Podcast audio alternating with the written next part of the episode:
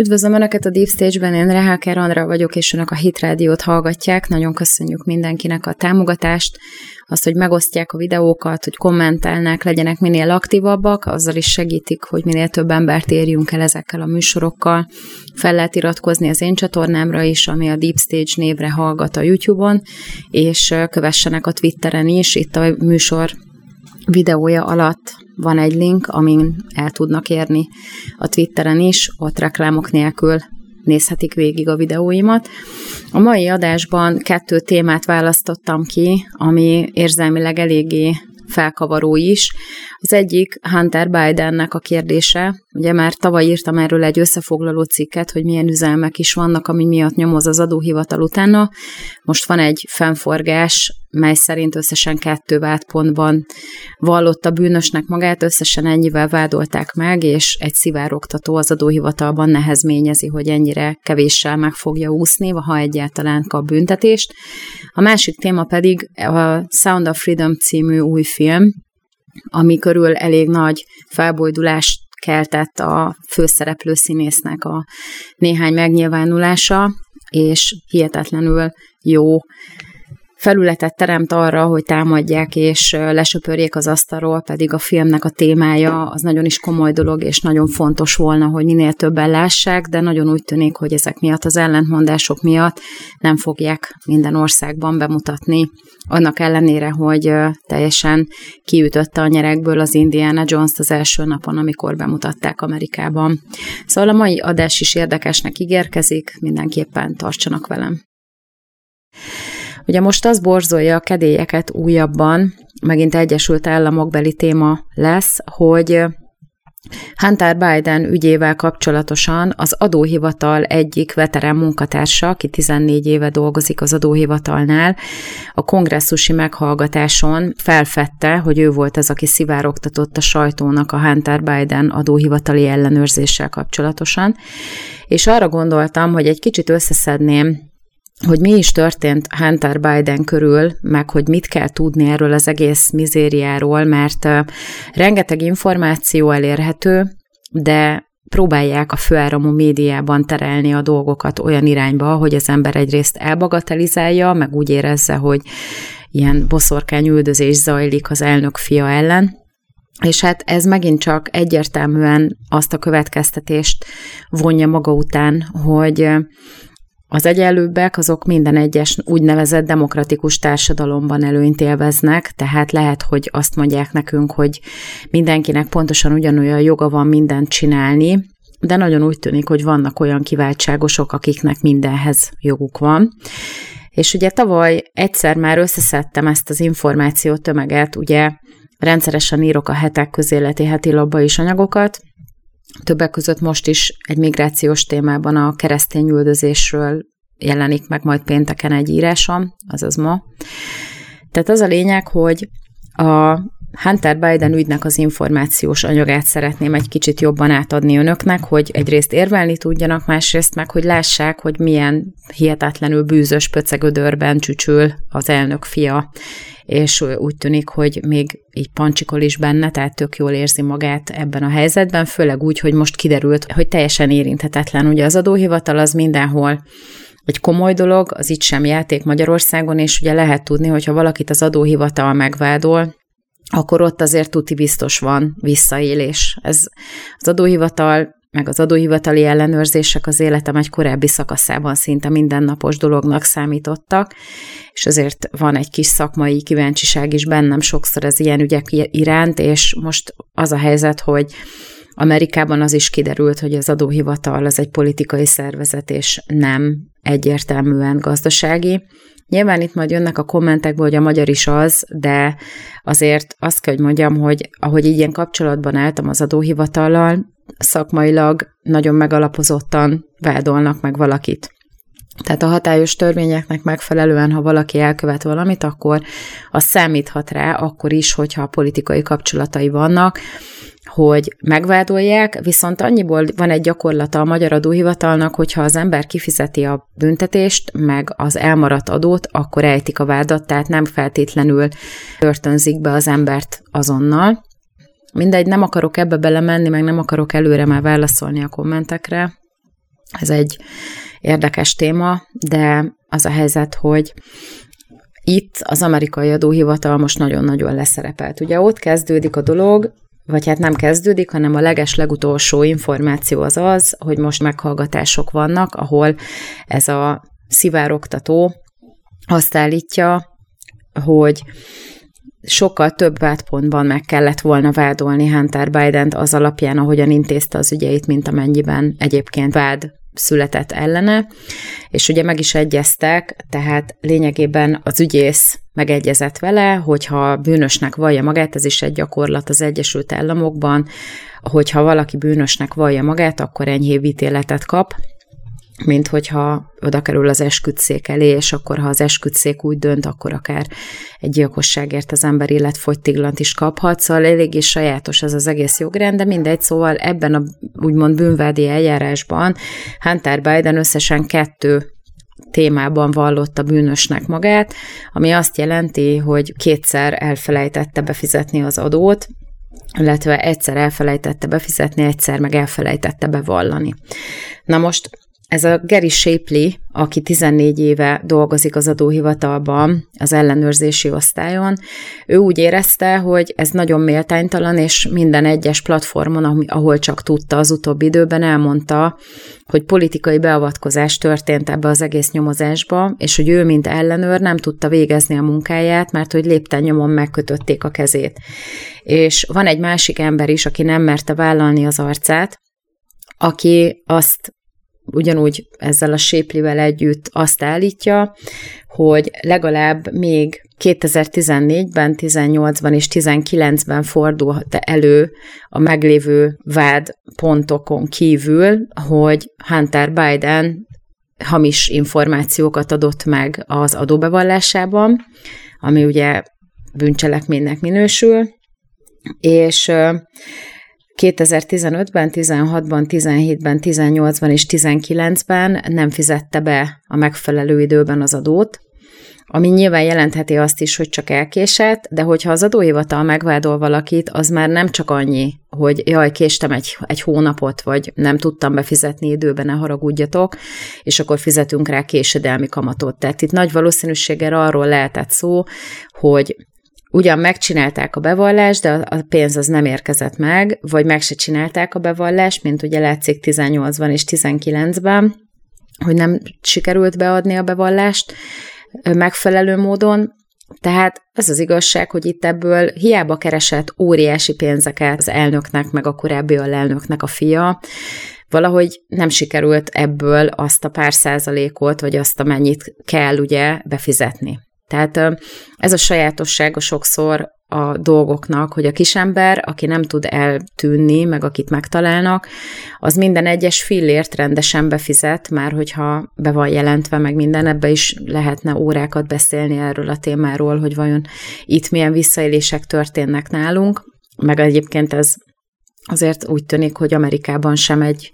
teljesen ismeretlen dolog, de mindegy, szóval az a lényeg, hogy nem annyi vádpontban kellett volna megvádolni Hunter Biden-t, mint amennyiben megvádolták végül. És ez egyértelműen megint csak elfogultságra utal,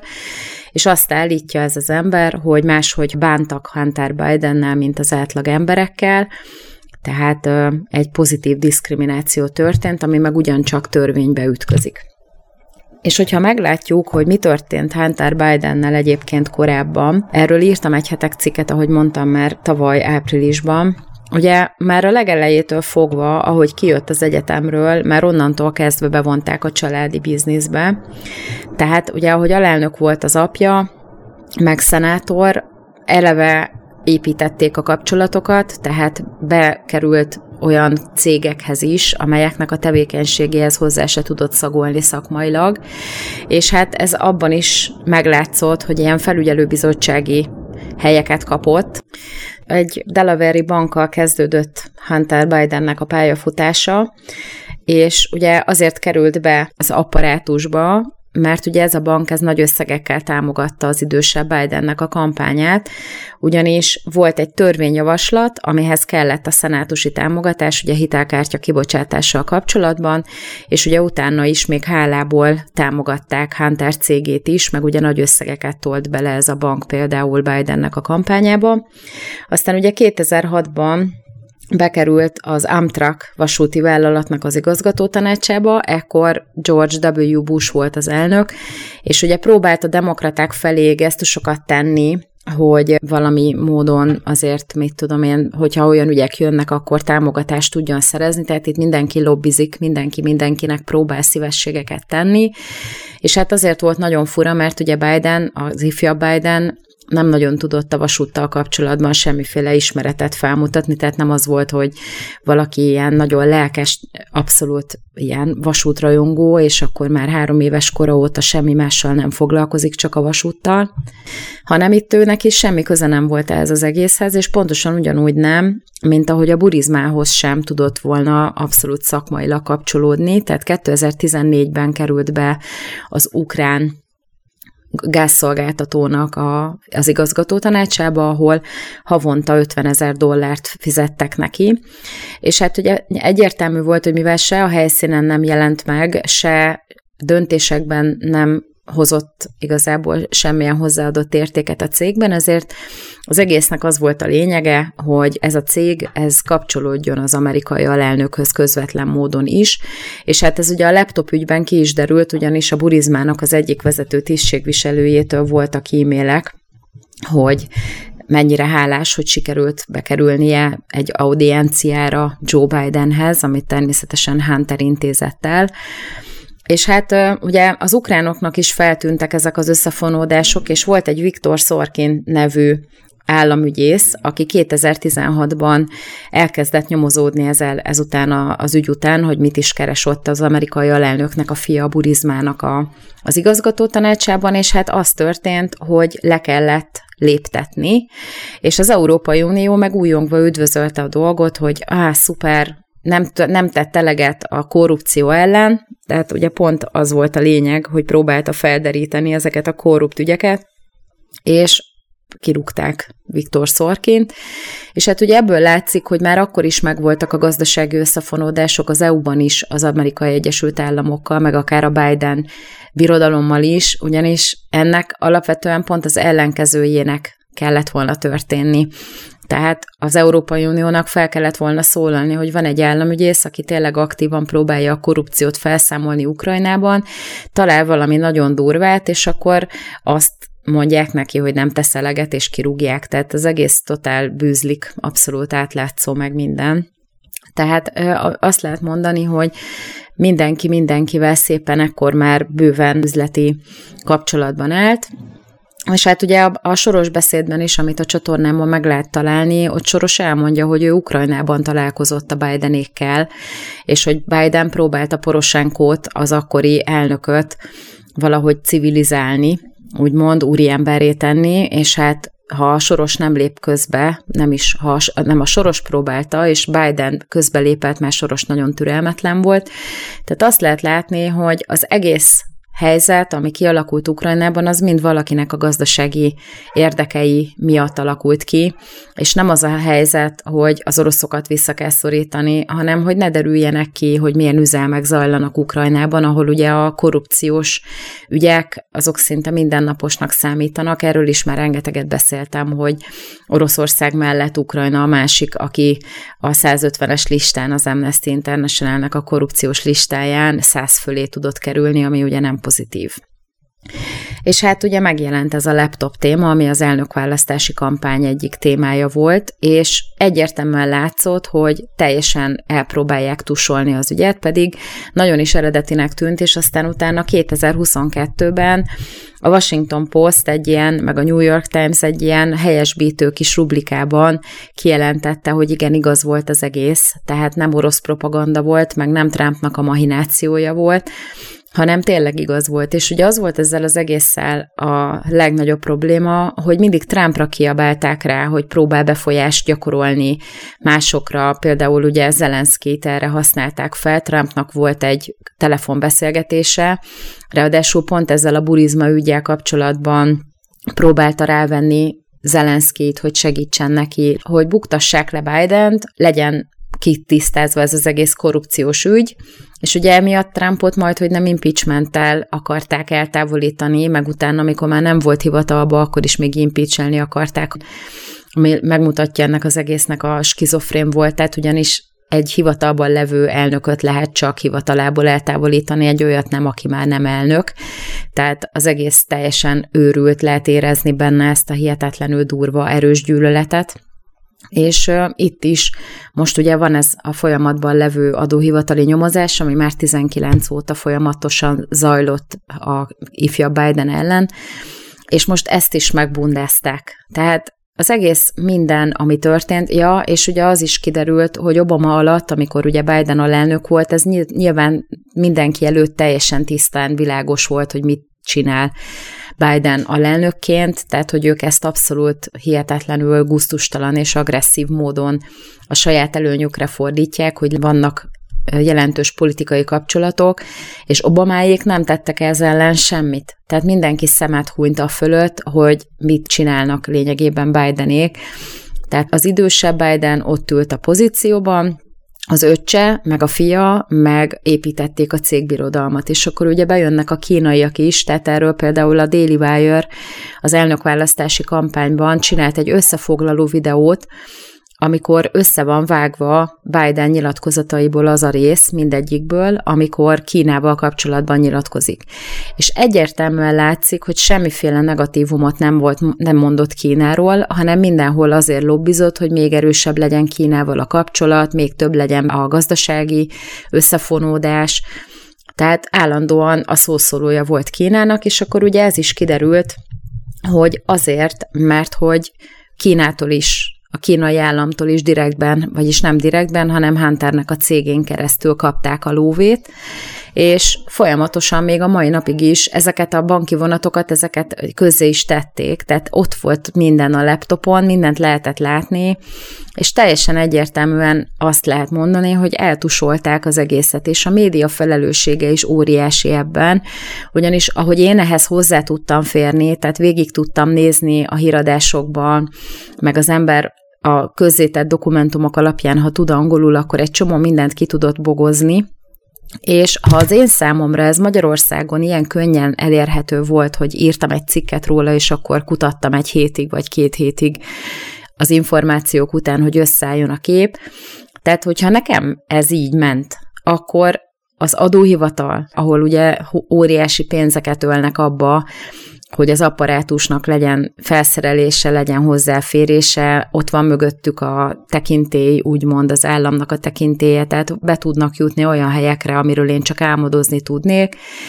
az mégsem tárja fel ezeket a dolgokat, meg nem teszik közzé. Tehát az újságoknak az lenne a feladatuk, hogy elmondják az embereknek, és ugye a tavalyi cikkben is megállapítottam, ugyanis ez egy olyan felmérés alapján keletkezett, ami kihozta, hogy nagyon is sokan szavaztak volna máshogy, hogyha tudják, hogy nem így történtek a dolgok, mint ahogy egyébként a médiában ez hallható volt. Tehát, hogyha tudták volna, ha rendesen tájékoztatják őket, akkor eszükbe nem jutott volna a Bidenre szavazni, hanem akkor lehet, hogy más lett volna az elnökjelölt, vagy lehet, hogy tényleg Trumpot újra választották volna, bár ez is abszolút kérdőjeles még mindig, hogy most akkor elcsalták a választást, vagy nem csalták el. Tehát az egész úgy bűzlik, ahogy van, tehát nagyon úgy tűnik, hogy amihez Biden és a Biden família kapcsolódik, abból mindből egy ilyen bűzös hulladékhalmaz lesz, és a szeméttelep az egyre jobban terjed, ugye látjuk, hogy földterületek is vannak Ukrajnában, ami hozzájuk, vagy a cégcsoporthoz kapcsolódnak, és így tovább. És hát most hogy őszintén, tehát mi rendesen befizetjük az összes bevételünk után az adót, még akkor is, hogyha egyébként az adóhivatalnak nagy erőfeszítésébe telne rájönni, hogy valahol jövedelmet szereztünk, ami ugye nem egyértelmű, tehát így nálunk sem kommunikál még minden rendszer mindennel, tehát nem derül ki rögtön, hogy mondjuk én eladtam egy lakást, csak teszem fel, ez csak egy példa, ami, amin az eladási ár és a, a vételár között különbség van, magyarul jövedelmem keletkezett, amire nekem adót kéne fizetni, hogyha öt éven belül történik, és hogyha én ezt nem, nem vallom be, akkor az adóhivatalnak se ideje, se erőforrása nincsen arra, hogy utána jöjjön, azért, mert ez egy annyira kis összeg ahhoz képest, amennyi emberre szükség van ahhoz, hogy ezt ők kiderítsék, hogy abszolút inkább hagyják. De mindegy, az a lényeg, hogy a nagy halak után érdemes menni, mert abba érdemes belefektetni a pénzt, meg az energiát. Na most Bidenék abszolút nagy halak, és nézzük meg, hogy, hogy itt is került a politikai befolyást úgy használni, hogy ott maradnak. És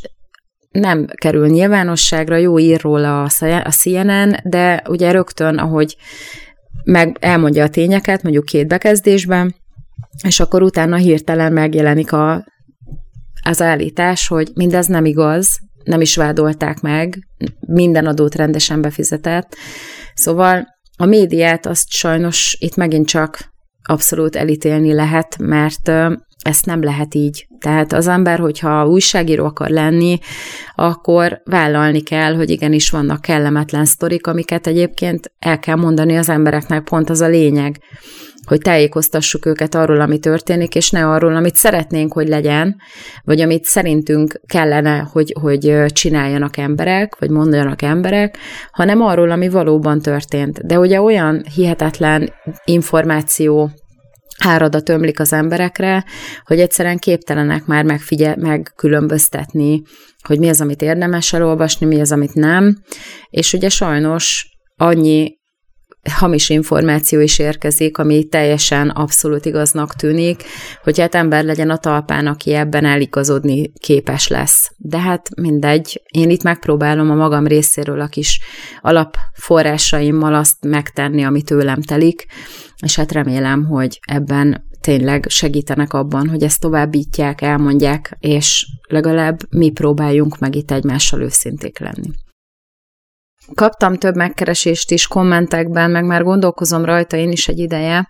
hogy beszélek erről a Sound of Freedom című filmről, szóval mondhatjuk úgy, hogy ez a mostani, ez egy film ajánló lesz, egy kicsit megcsavarva. Ez a Sound of Freedom azért is nagyon korszakalkotó dolog, mert hogy egy olyan embert mutat be, aki szerintem példaértékű, és ő azért több szempontból is olyan, akit magunk elé állíthatunk példaként, és közben most a körülmények, amik a film körül kialakultak, azok azt hozzák magukkal, hogy az egészet teljes egészében lesöpri az asztalról a média, és ilyen nagyon béna összeesküvés elméletekkel mossa össze az egészet, és erről szeretnék egy kicsit többet beszélni, hogy hogyan is történhetett ez, és hogy mi is ez az egész. Annak idején a CBN, amely a 700-es klubot készíti, a 700-as klubban, tehát az LTV-nek is szoktam bedolgozni. A 700-as klubban láttunk egy interjút, egy olyan volt Homeland Security, tehát nemzetbiztonsági ügynökkel, aki saját üzletbe, vagy hát ez nem üzlet, hanem saját akcióba kezdett arra, hogy megszüntesse, vagy legalábbis enyhíteni próbálja a gyermekkereskedelmet, az emberkereskedelmet. Tim Ballardnak hívják ezt az úriembert, és volt vele egy interjú, a Pet Robertson csinált vele egy interjút, és ugye az ember teljesen ledöbbent azon, hogy vannak olyan emberek, akik hívőként egyszerűen az elhívásuknak érzik azt, hogy minden veszélynek kitegyék magukat azért, hogy gyerekeket mentsenek meg, amiről egyébként mi itthon a kényelmes kanapénkról megállapítjuk, hogy ez egy hihetetlenül nagy dolog, és hogy ez egy olyan emberi nagyság, ami csak kevés emberben található meg, de ugye mi ezt a mi szintünkön nem is tudnánk csinálni, Ő viszont teljes egészében az egész családjával együtt ezt az elhívásának tekinti, és létrehozott rá egy szervezetet, tehát több civil szervezetet, meg tehát egy egész ilyen hálózatot, amin keresztül a rendelkezésükre álló eszközökkel megpróbálják enyhíteni ennek az egésznek a hatását. És ugye ez egy nagyon ágazó dolog, mert ő egy ember, aki megpróbálja erre felhívni a figyelmet, és ugye, mivel ezt többen is láttuk a hetek szerkesztőségében, ezt az interjút, ezért eldöntöttük, hogy próbálunk vele interjút készíteni mi is. De ugye erre nem került sor, mert nyilván azért nem ez a fő, hogy a médiában szerepeljenek, és csak a sajtósuk küldött egy listát, hogy hol találunk információt, tehát nem tudtunk vele. Nyilván nem vagyunk olyan hatásúak, mint Pat Robertson, nem akkora tömeget érünk el, mint a 700-as klub, de ettől függetlenül ugye nyilván megpróbáltuk, tehát már régóta a fókuszban van ez az egész téma nekünk, és most megjelent ez a Sound of Freedom című film, amit egyelőre mi a magyar mozikban nem látunk, szóval ha van más információjuk, akkor nyugodtan kommenteljék be, hogy tudnak-e arról, hogy esetleg bár, bárki, bármelyik forgalmazó megpróbálja magyar szinkronnal forgalomba hozni Magyarországon ezt a filmet, mert szerintem nagyon-nagyon fontos volna, hogy ez megjelenjen, hogy egy kicsit szembesüljünk ennek az egész dolognak a súlyával. Mi egyelőre nem látjuk, pedig alapvetően, hogyha Amerikában premier van, akkor nem sokkal utána a magyar mozikban is megjelennek a filmek, de erről nincsen információnk jelen pillanatban. És ugye a másik dolog, hogy az, aki a főszereplőt, ezt a Tim Ballardot játsza, Jim Caviezelnek hívják ezt a színészt, ő játszotta a Passió-ban Jézus Krisztust is, és ugye sajnos ő az egyik oka annak, hogy van támadási felület ezen az egész film kérdésen, hogy ugye elkezdik hát a médiában eléggé vastagon nyírni a filmet, meg az egészet, holott ennél nemesebb cselekedetet, mint amit ez az ember csinál, nem nagyon lehet találni. És ugye az a baj, vagy legalábbis mi azt gondoljuk, beszélgettünk erről is itthon, meg végighallgattuk azt az interjút, amit a Jordan Peterson csinált a Tim Ballarddal, meg a Jim Caviezel együtt, tehát ugye hárman beszélgettek a filmről, és arra jutottunk, hogy az egész marketingből ezt a színészt ki kellene hagyni, mert valószínűleg a passió forgatása közben lehetséges, hogy a kisé Gellert kapott, ugyanis nyilván, hogyha valaki Jézus Krisztust játsza, akkor hát ott megvan az esély rá, hogy kap egy ilyen messiás komplexust, és ugye azóta ilyen összeesküvés elméletek fűződnek a nevéhez, amiért rendre kifigurázza a sajtó, meg egy ilyen zakant hülyének van beállítva. Mondjuk nyilván, hogyha átgondoljuk, és ugye nem ismerjük a biológiai hátteret, vagy nincsen információnk róla, meg nem értünk hozzá, akkor tényleg nagyon könnyű elhinni, hogy az egész egy ilyen óriási összeesküvés elméletet azt állítja, hogy az elit azért rabolja el a gyerekeket, ezt már hosszú ideje, már ami jól mielőtt ez a Sound of Freedom elkészült volna, már azóta mondja, tehát hogy az elit elrabolja a gyerekeket, vagy elraboltatja, és akkor kivonnak a testükből egy olyan anyagot, ami egyébként drog hatással van, tehát sokkal erősebb, mint a heroin, és ráadásul fiatalítja is őket. Tehát van egy ilyen összeesküvés elmélet,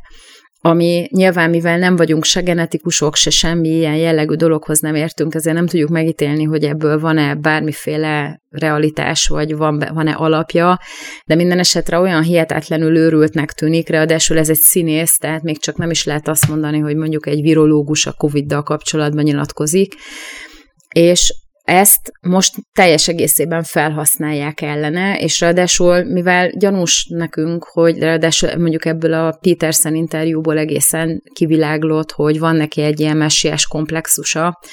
ugye ő magát helyezi előtérbe, és nem arról beszél, hogy a film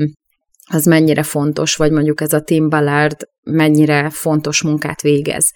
Tehát ugye arról beszélgettek, a Peterson kíváncsi volt rá, hogy hogy éli meg egyébként ezeket a dolgokat egy ember, aki keresztény, kilenc gyerekes családapa,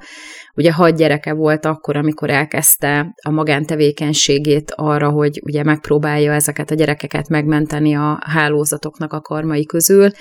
és most már kilenc gyereke van, tehát hogy hogy éli meg ezt, hogy folyamatosan annak van kitéve, hogy pedofilokat üldöz, és gyerekeket próbál megtalálni,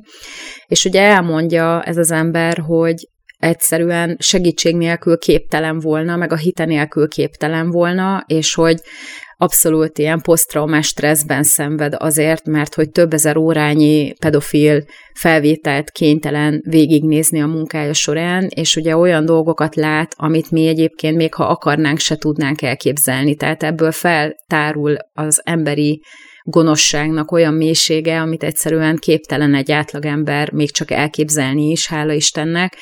És ugye próbálja ezeket az agyába égetett lyukakat valahogy befoltozni, és hát nyilván az, hogy hisz Istenben, és ezt ő teljes egészében az Istentől kapott feladatnak tekinti, az egy nagy segítség, de a másik meg az, hogy az elejétől kezdve elmondja, hogy, hogy folyamatosan segítséget kér, tehát pszichiáter, támogatók beszélgetnek vele, meg, meg ugye tényleg van egy óriási támogatás a háta mögött, ott van a felesége, és ilyen sztorikat mesélt ebben a beszélgetésben például arról, hogy amikor az első ilyen videót meglátta, őnála például ez a fiatalkorúakkal történő szexuális aktus úgy nézett ki a fejében, hogy ilyen, ilyen tizenévesek, tehát akik már azért normál pubertáson vagy túl vannak, vagy benne vannak éppen, tehát már azért normális kifejlett nem jegyekkel rendelkeznek,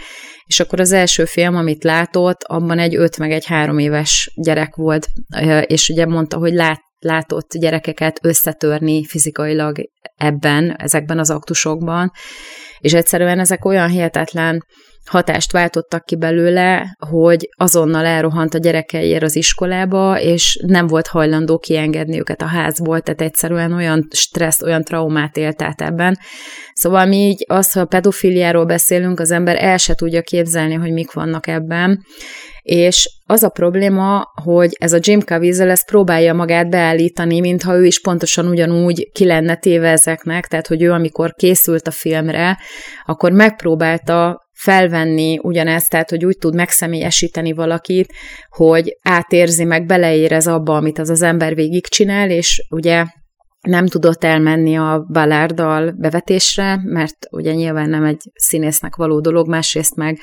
nem erre volt az egész kihegyezve, hogy őt valahogy beiktassák ebbe a dologba, hanem másokkal próbált ebbe belekerülni, és arról beszélt az interjúban, hogy ő milyen hihetetlen szenvedéseken meg, tehát szóval egyszerűen magát helyezte előre, ami óriási nagy hiba. Mert ugye ezt a videót, vagy ezt a filmet, ezt nagyon-nagyon sok embernek kellene megnézni, hogy egyébként észrevegyék, meg rájöjjenek, hogy körülöttünk olyan gonoszság dívik, tehát egyszerűen az, hogy, hogy elképzelhetetlen mélységek nyilvánulnak meg az emberi gonoszságból. És ugye a gyerekeket támadja leginkább, ezért beszélek én is róla, nem is csak azért, hanem ez a legfontosabb, hogy a mi a gyerekeinket védjük ettől az egésztől. És ha belegondolunk, akkor ugye ez a Ballard is megfogalmazta Petersennek, hogy ez a legdurvább, hogy ő ugye azért lett magánzó, mert nem engedte a nemzetbiztonság, hogy külföldön is amerikaiak után nyomozzon. Ugye akkor jött létre a, a hatóságon belül a gyermek kereskedelem elleni csoport, amikor hoztak egy olyan amerikai törvényt, hogy amerikai polgárok után külföldön is lehet nyomozni, hogyha ilyen jellegű tevékenységre utaló jel van, tehát hogy részt vesznek mondjuk ilyen, ilyesmiben, és elkezdett folyamatosan ugye külföldön nyomozni, de rendre az lett a válasz, hogy hazahívták, hogy ne, légy szíves, ne nyomozzál ezután, légy szíves, ne nyomozzál azután, és elege lett belőle, és megbeszélte a feleségével, hogy ő ezt nem tudja abba hagyni. Nyilván közben azért szabadítottak ki gyerekeket többet is, ezt a filmbe is lehet látni, hogyan került végül erre a pályára. Ezt inkább nézzék meg, ha tehetik angolul, vagy magyarul reméljük lesz rá lehetőségünk. De az a lényeg ebben, hogy egyszerűen megkötötték a kezét, és aztán emiatt csinálta ezt a magánhálózatot, és többen is, akik hasonló tapasztalattal rendelkeznek, csatlakoztak hozzá, tehát nem ő az egyetlen, aki a különleges egységeknél szolgált, hanem vannak többen, és akkor így sikerre, mert azért ezek komoly bűnöző hálózatok, amelyekkel szemben megpróbálnak tevékenykedni És ugye a felesége azt mondta neki, hogy az Isten elhívása a számukra, hogy ezt folytassák, tehát nem kockáztathatják a saját üdvösségüket, úgymond, hanem ez nekik egy olyan kötelező feladat, amit nem tudnak, nem lehet abba hagyni, és közben lett még három gyerekük, tehát ez is egy ilyen hihetetlen dolog, hogy egy kilenc gyermekes családapa lényegében adományokból fenntartott szervezetet működtet, ahol a pénz legnagyobb része arra megy el, a különböző bevetéseket finanszírozzák, tehát ez egy egyszerűen döbbenetes dolog, és erről aztán úgy beszélni a médiában, hogy ilyen hülye összeesküvés elméletekkel mossák össze és elbogatelizálják, az szerintem a lehető legnagyobb gonoszság a világon, és sajnos itt ez egy probléma, hogy oda engedik, vagy hogy nem állították le a színészt, aki végül is csak rontja a helyzetet jelen pillanatban.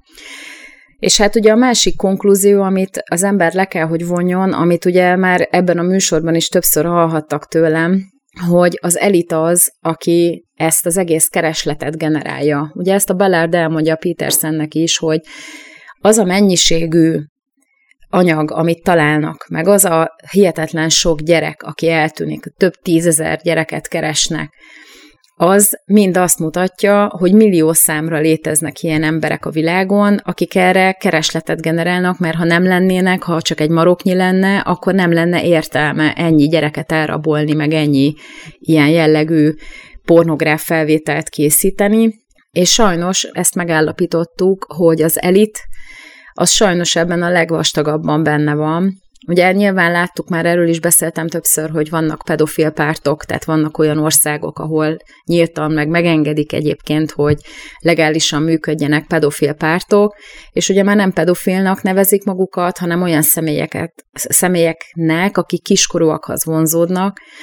meg ugye Erről már volt azért nyilván a felvilágosodáskor is törekvés, hogy a kiskorúakkal való szexuális kapcsolatot legalizálják, meg egyre lejjebb vigyék a beleegyezési korhatárt, és ugye ez a mai napig egyébként politikai program egy csomó helyen. És azt kell, hogy megállapítsuk, hogy minél több pénze van valakinek, annál inkább azt hiszi, hogy azt csinál, amit akar, és minél többször megteszi, amire így ezek a nem tudom milyen ösztönök sarkalják, annál kevesebb lelkiismeret marad benne, annál kevésbé van benne erkölcsi vagy bármilyen gát a többi ember életével kapcsolatban, és sajnos a legmagasabb szintig benne vannak ezekben a pedofil hálózatokban a, az elitnek a tagjai is, és arról beszél a Belert, az a megdöbbentő, mindenféle életű, meg mindenféle foglalkozású, teljesen átlagosnak tűnő ember van ebben benne, tehát ő beszélt meg, kihallgatott mindenféle tanárokat, lelkészeket, orvosokat, tehát, hogy mindenféle ember van benne, mindenféle, az életnek mindenféle területéről, és egyszerűen nem mondaná meg róluk kívülről senki, hogy milyen hihetetlen gonoszság lakozik a belsőjükben. Ugye, aki gyerekeket bánt, tehát azért a börtönben is, ha kiderül valakiről, hogy gyereket bántalmazott, vagy az, a, vagy az édesanyját, akkor azt a rabok maguk gyilkolják meg. Ezért van az, hogyha mondjuk van egy pedofil botrány, és együttműködik a legalsó szinten valaki, akkor elkülönítve tartják, az a pár év, amit kap, egy-két éveket kapnak egyébként, ebből is látszik, hogy a politikai szándék az nem az, hogy ezt felszámolják, mert ugye mindenki benne van, és ugye az alján valaki elviszi a balhét, de mivel ugye szívességet tesz mindenki másnak, ezért nem akarják, hogy tizen évig bent maradjon, hanem elkülönítve szépen egy-két évet lehúz a börtönbe, és aztán ugye megint szabadlábra helyezik, és ugyanazt csinálja, mint korábban. Szóval egyszerűen olyan hihetetlen gonoszság van ebben, hogy az ember nem tud napirendre térni, és azért mondom el ötödjére ugyanezt, mert nem tudom elfogadni, meg nem, nem tudja a lelkem bevenni ezt az egészet. És szerintem az, hogyha e fölött szemet hunyunk, és aztán utána az a korrupció, ami zajlik körülötte, hogy, hogy egy zakkant színész miatt az egészet lesöpörjük az asztalról, és teljesen ellehetetlenítjük, és elbagatelizáljuk a jelentőségét, az meg megint csak a gonoszságnak a abszolút jele. És hát látszik, hogy kíváncsiak rá az emberek, mert az Indiana Jones legújabb részével egy napon jött ki, és több pénzt hozott, tehát teljesen lesöpörte az Indiana Jones-t, és azóta már talán 85 millió dollár bevétel van, tehát egy pár napja megy, és hát az az igazság, ebből is látszik, hogy az emberek kíváncsiak rá. Na most Trump be akarja mutatni az egyik golfklubjában, tehát egy, ezt erről is cikkeznek az újságok, hogy Trump ilyen eventet szervezett erre, hogy ő bemutatja ezt a filmet, és ugye ezt is arra fogják felhasználni, hogy befeketítsék az egészet, holott az egész téma, meg az, hogy ez egy igaz történet, hogy ott van ez az ember, aki jelenleg is aktív, és arra kéne az egészet használni, hogy minél több pénz folyjon be a szervezetébe, hogy minél több gyereket meg tudjanak menteni, ehelyett azon csámcsog mindenki, a messiás komplexussal rendelkező főszereplő milyen baromságokat beszélt tíz évvel ezelőtt arról, hogy az elit miért rabolja el a gyerekeket, és hogy a CIA a legnagyobb gyerekkereskedő a világon, és így tovább. Tehát ez a, ez a szomorú része, hogy ezt meg lehet engedni, de sajnos ez publicitás ugyan, de nagyon-nagyon negatív publicitás. És hát le, remélem, hogy amúgy a magyar forgalmazók is látnak majd ebben fantáziát, mert ugye Magyarország egyébként egy ideig, remélem most már nem, de azért nagyon sokáig egy központnak számított a gyermekkereskedelemben, meg a fiatalkorú prostitúcióban, tehát innen disztribútolták a Kelet-Európába összefogdosott fiatalokat, meg hát ugye Hollandiába emlékszem rá, még akkor a pénzügyi szektorban dolgoztam, és volt Hollandiában egy egy értékesítési tréning, és akkor akik Szingapurból jöttek, azok a piros lámpás negyedet akarták mindenáról látni, mert hogy ilyen ott nincs, és akkor beszélgettünk róla, hogy hát én nem vagyok rá kíváncsi, mert ugye magyar nők ülnek azokba a kirakatokba, azok nem hollandok, hanem azok kelet-európai nők, akiket idehoznak, lehet, hogy a saját akaratukon kívül, vagy olyan kényszerhelyzetbe kerülnek, de ugye a gyerekeket, meg hát nyilván az is azért Hollandiában is illegális, és sajnos ezek a dolgok, ezek a politikát is áthatják, a pénz réteget is, tehát az, akik, akik egyébként a vagyon fölött diszponálnak, azt is a legmélyebb szintekig áthatja, és természetesen pontosan ezért nem lehet ellene igazából hatásosan, hatékonyan fellépni, mert mindenki benne van. És ugye egymást védeni kell, és valakinek minél nagyobb pénze van, annál nagyobb hatalma van, hogy megakadályozza, hogy lebuktassák. És hát ez a szomorú ebben az egészben, de sajnos ugye ez is, aki olvassa a Bibliát, az sajnos szembesül ezzel, hogy ez benne van, hogy ez lesz hogy olyan világ lesz, ami egyébként élhetetlen lesz a normális ember számára, és ez sajnos egyre inkább látszik, csak ugye most még ilyen villanásszerűen jelenik meg előttünk, és nem teljes premier plánba, tehát amikor egy ilyet látunk, akkor szembesülünk. Mi itt ugye Magyarországon, ahol egyébként ugyanúgy van pedofil botrány, és ugyanúgy elkendőzi a politika, és ugyanúgy nem történik semmi. Tehát az a lényeg, hogy ez a legfelsőbb szintekig mindenhol bent van és nincsen szándék rá, hogy felszámolják, pedig gyerekeket mindenek fölött védeni kellene. És ugye az egész transz téma is itt jön be, hogy ezt mondja a Bella, lehet, hogy azért fogja kénytelen, ezért lesz kénytelen abba hagyni ezt az egészet, mert a törvények lehetővé fogják tenni. Tehát egyszerűen olyan törvényeket hoznak, tehát ahol egy gyerek már úgy dönthet, fiatalkorú, kicsi gyerek, hogy hormonkezelésnek veti alá magát, vagy hogy megcsonkítatja magát, hogy a másik nemhez tartozó legyen, onnantól már csak egy hajszányira vagyunk attól, hogy 50 éves öreg pacsosokkal, vagy, fér, vagy, vagy hát a nők annyira talán nem, bár ilyen női, női pedofilok is vannak, de inkább a férfiakra jellemző nagyobb százalékban. Tehát, hogy egy ilyen öreg pasival simán törvényesen egy gyerek szexuális kapcsolatot létesíthet, vagyis inkább fordítva, mert ez lesz a törvény és onnantól kezdve, ha ezt törvénybe iktatják, akkor ott már nem lesz menekvés, ott már nem tudunk mit csinálni ez ellen sajnos. Ott már tényleg csak az lesz, hogy az ember a saját gyerekét kézen fogva viszi mindenhová, és nem hagyja egyedül. Hát remélem nem jutunk el ide.